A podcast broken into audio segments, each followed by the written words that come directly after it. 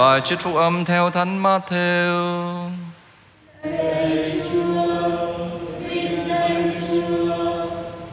Khi ấy, Chúa Giêsu xuống thuyền có các môn đệ theo người và đây, biển động dữ dội, đến nỗi sóng phủ lên thuyền thế mà người vẫn ngủ. Các môn đệ lại gần đánh thức người dậy mà rằng, lạy thầy, xin cứu lấy chúng tôi kẻo chết mất. Chúa phán, hỡi những kẻ yếu lòng tin sao các con nhát sợ. Bây giờ người trỗi dậy, truyền lệnh cho gió và biển và biển yên lặng như tờ.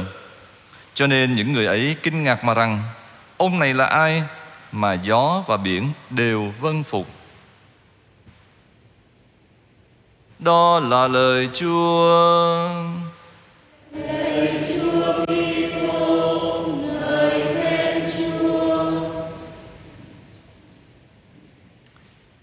Tin vào quyền năng Thiên Chúa Kính thưa quý ông bà và anh chị em Vào ngày 18 tháng 6 năm 2023 vừa qua Truyền thông trên khắp thế giới đều đưa tin về chiếc tàu lặn Titan gặp nạn đang lúc thám hiểm xác tàu Titanic ở dưới đáy đại dương.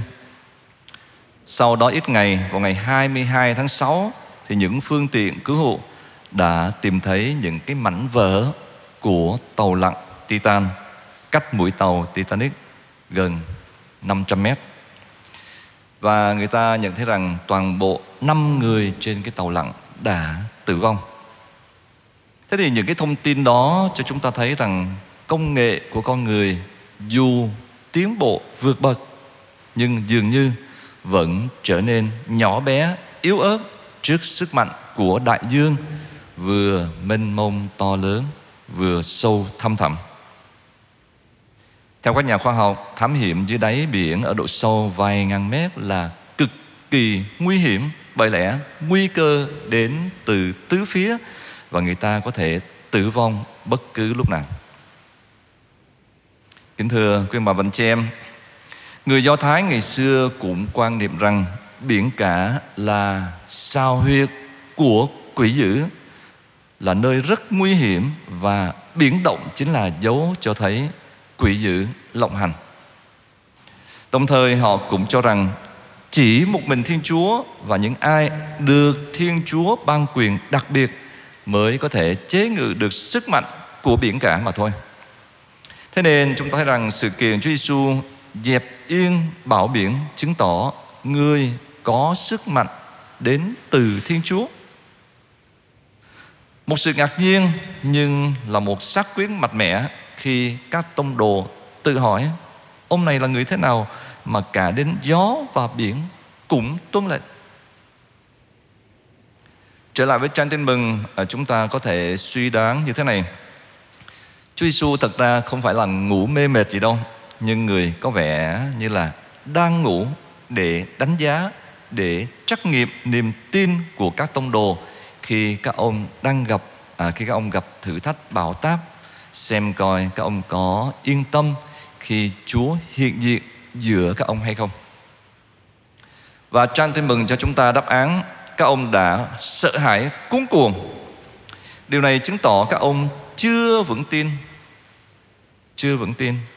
Dù đã sống với thầy Giêsu khá lâu, dù đã nghe những lời thầy của mình giảng, dù đã chứng kiến những cái phép lạ thầy làm, thế mà trong cái tình huống như thế này thì các ông lại trở nên những con người yếu đuối không những về thể lý mà cả tâm linh nữa cũng trở nên yếu nhược. Bởi đó sau phép là Chúa Giêsu đã trách các ông hỡi những kẻ yếu lòng tin. Thế mới biết con người chúng ta khi không có ơn Chúa trợ giúp thì vẫn luôn là yếu đuối mỏng giọt kính thưa cộng đoàn, con đường theo Chúa không luôn luôn là con đường bằng phẳng hay là mặt biển yên ả đâu. Nhưng nhiều khi à, chúng ta đi vào những cái tâm tối, phong ba, bão táp cũng giống như là các tông đồ trong trang tin mừng ngày hôm nay. Và nếu mà chúng ta nhớ lại tin mừng Chúa Nhật vừa rồi á, thì à, chúng ta sẽ biết thêm điều mà Chúa mặc khải cho chúng ta, đó là con đường đi theo Chúa không phải là cái con đường của nhung thảm, của hoa hồng, nhưng là con đường của từ bỏ, con đường của nghèo khó đến độ là không có chỗ tự đầu. Một cái cách diễn tả để nói lên cái sự nghèo khó. Thế nên nếu người môn đệ thực sự tin vào Chúa thì luôn phó thác trong an bình, phó thác vào bàn tay quan phòng của Thiên Chúa, nhưng mà trong tâm hồn vẫn luôn cảm thấy bình an.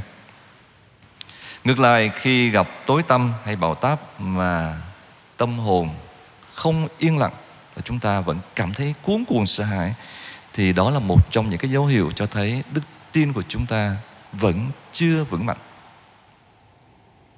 Phó thác và tin tưởng vào Thiên Chúa con phòng chính là một nhân đức, cho nên chúng ta cần phải tập luyện một đằng chúng ta xin Chúa trợ giúp một đằng chúng ta cũng phải tập luyện.